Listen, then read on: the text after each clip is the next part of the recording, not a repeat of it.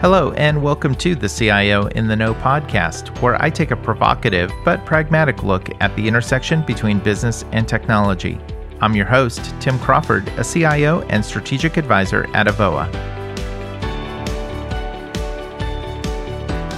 This week I'm joined by Brian Hoyt, the CIO of Unity Technologies. Unity is a technology company with a real time 3D development platform.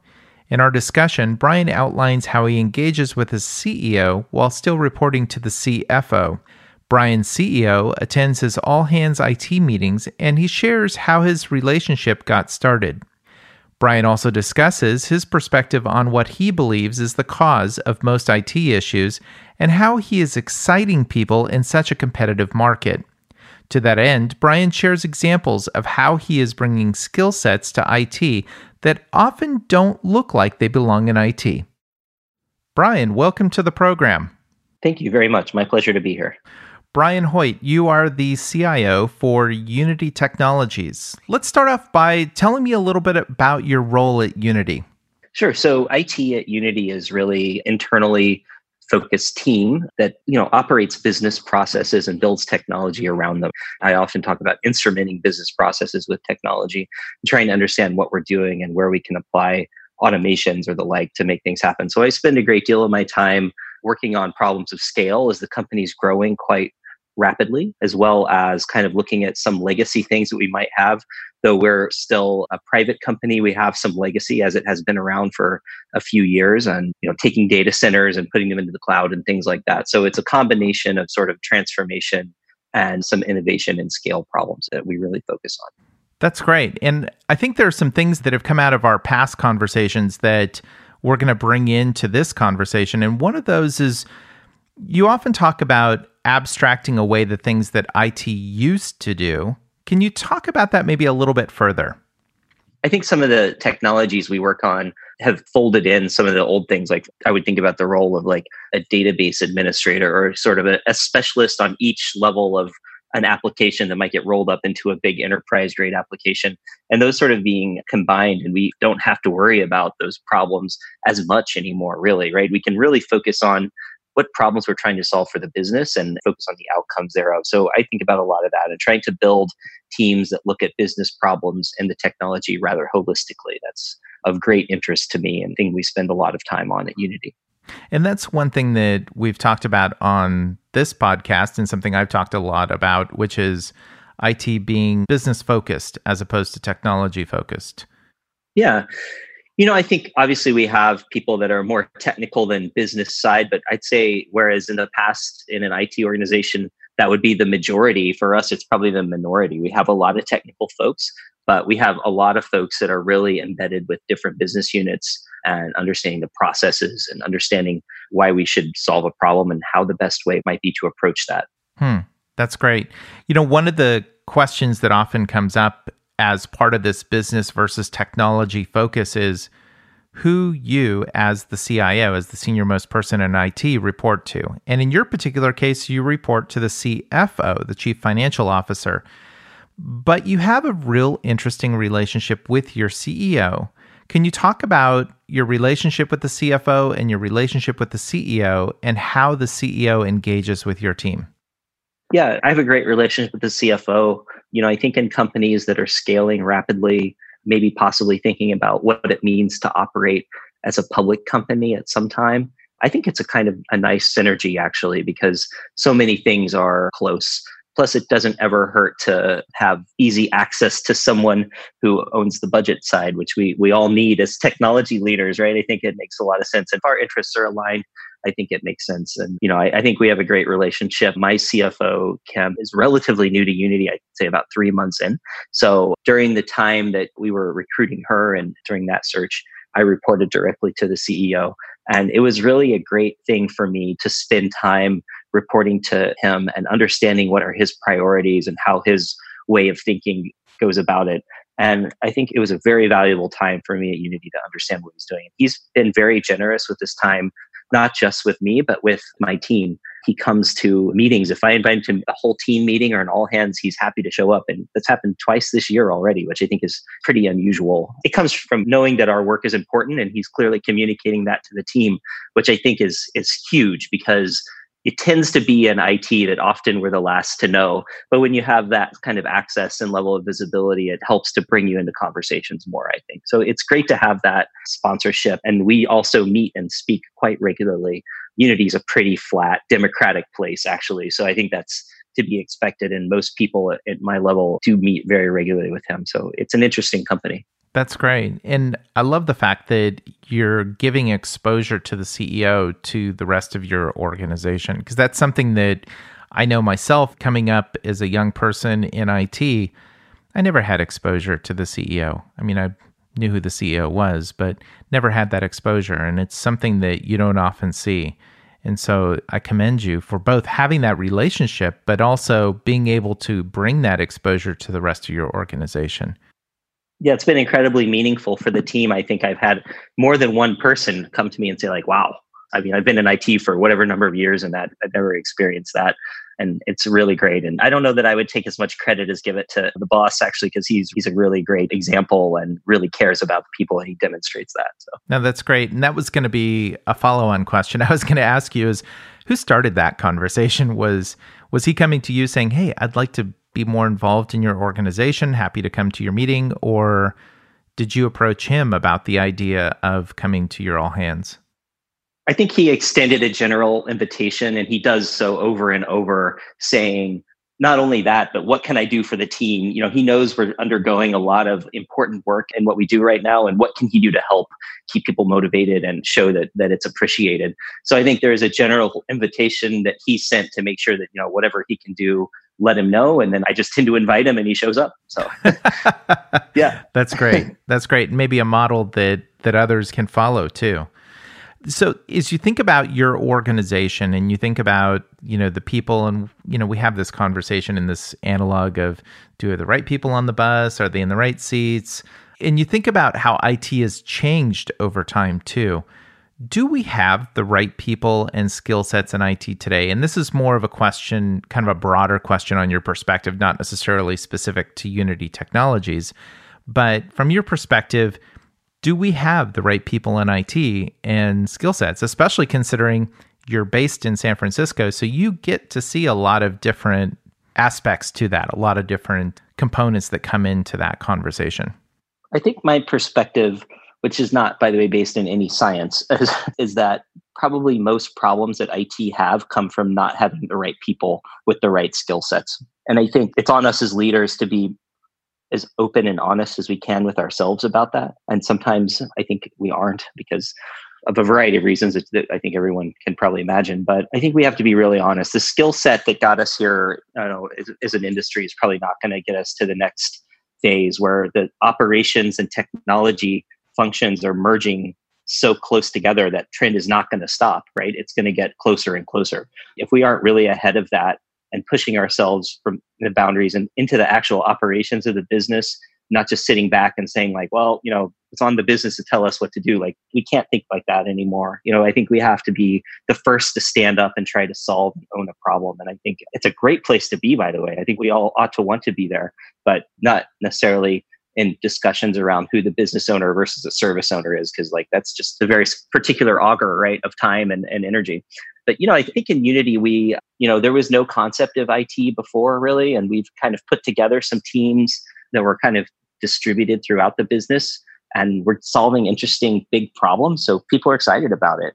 And i think you got to give people the freedom to get excited about new technologies if they're not used to working on it and not feel threatened by it. I think that's a very IT thing to be is to be scared of losing your job because of a new technology, et cetera. And we as leaders have to help make our teams feel comfortable about that. And that's something that that has come up in past episodes on the podcast. In fact, one of my past guests had mentioned what got you here will not get you there. And they were very specific about that and you're echoing something very similar. How does that get shaped, especially as you think about kind of the genetic makeup of your team and the skills. And what I mean by that is, you know, if you go back over time, we've been focused on the hard skills, you know, focused on do you know this technology or that technology? Are you certified with this technology or that technology? How has that evolved both for your organization, but maybe also bring in, you know, your role too? How has your role and the skills that you've needed to develop over time changed too? Yeah, like I mentioned, I think the most important thing is to realize that we're truly solving operational problems. And if we don't understand the operational inefficiencies or the things that we're trying to work on, then we're not going to be successful in solving them. So I try to bring in people with skill sets that don't very often look like they belong in IT. Like I, I, often say when I'm looking for you know business analysts that work in, in, the accounting systems team, that I'm looking for reformed accountants or something. You know, like accountants that had an operational accounting role and are really interested in the systems. And because the technology has gotten to a point where you don't necessarily need to be a computer scientist level coder to maintain, operate, and iterate on an ERP. You just have to have a really good understanding of what the technology does and how it works and what the problems are you're trying to solve. So, who better than to find someone who is from that operational side to bring that in? I, I believe that these technical skills now are very trainable. So, I've hired people that have been in operational HR roles and operational accounting roles and they've been great right? And it's amazing how quickly they adapt to the technologies as well and, and learn it and, and master it frankly. You talk about how you find talent in those unusual places because uh, quite often you know we talk about okay we're going to bring an it person from another part of the it org or have them advance through the organization. But you're talking about bringing someone from outside of it into it I'm going to be a little provocative here and say there are a lot of people who would say that's the last thing they want to do is join an IT organization, especially if they've been outside of IT. What makes someone want to join IT?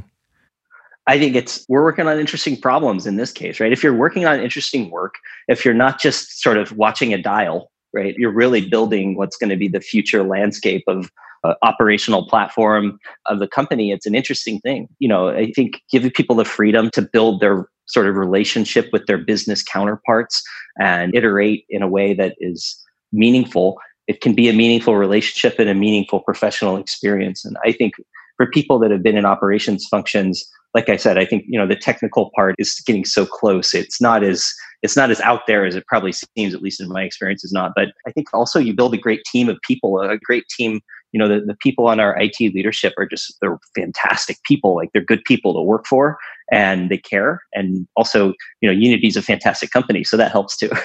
So. how do you stay competitive in such a competitive market like san francisco? And i know that you're split right? You're split where part of your organization is in the san francisco bay area and part of it is in copenhagen. But if we just focus on the Bay Area for a minute in that competitive nature, what are you doing that is magical to try and develop and retain that talent in such a competitive market?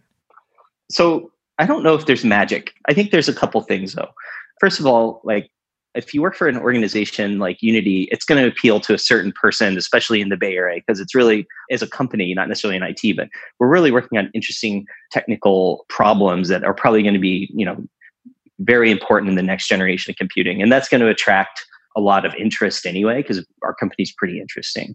And we've done pretty well. So I, I think that helps.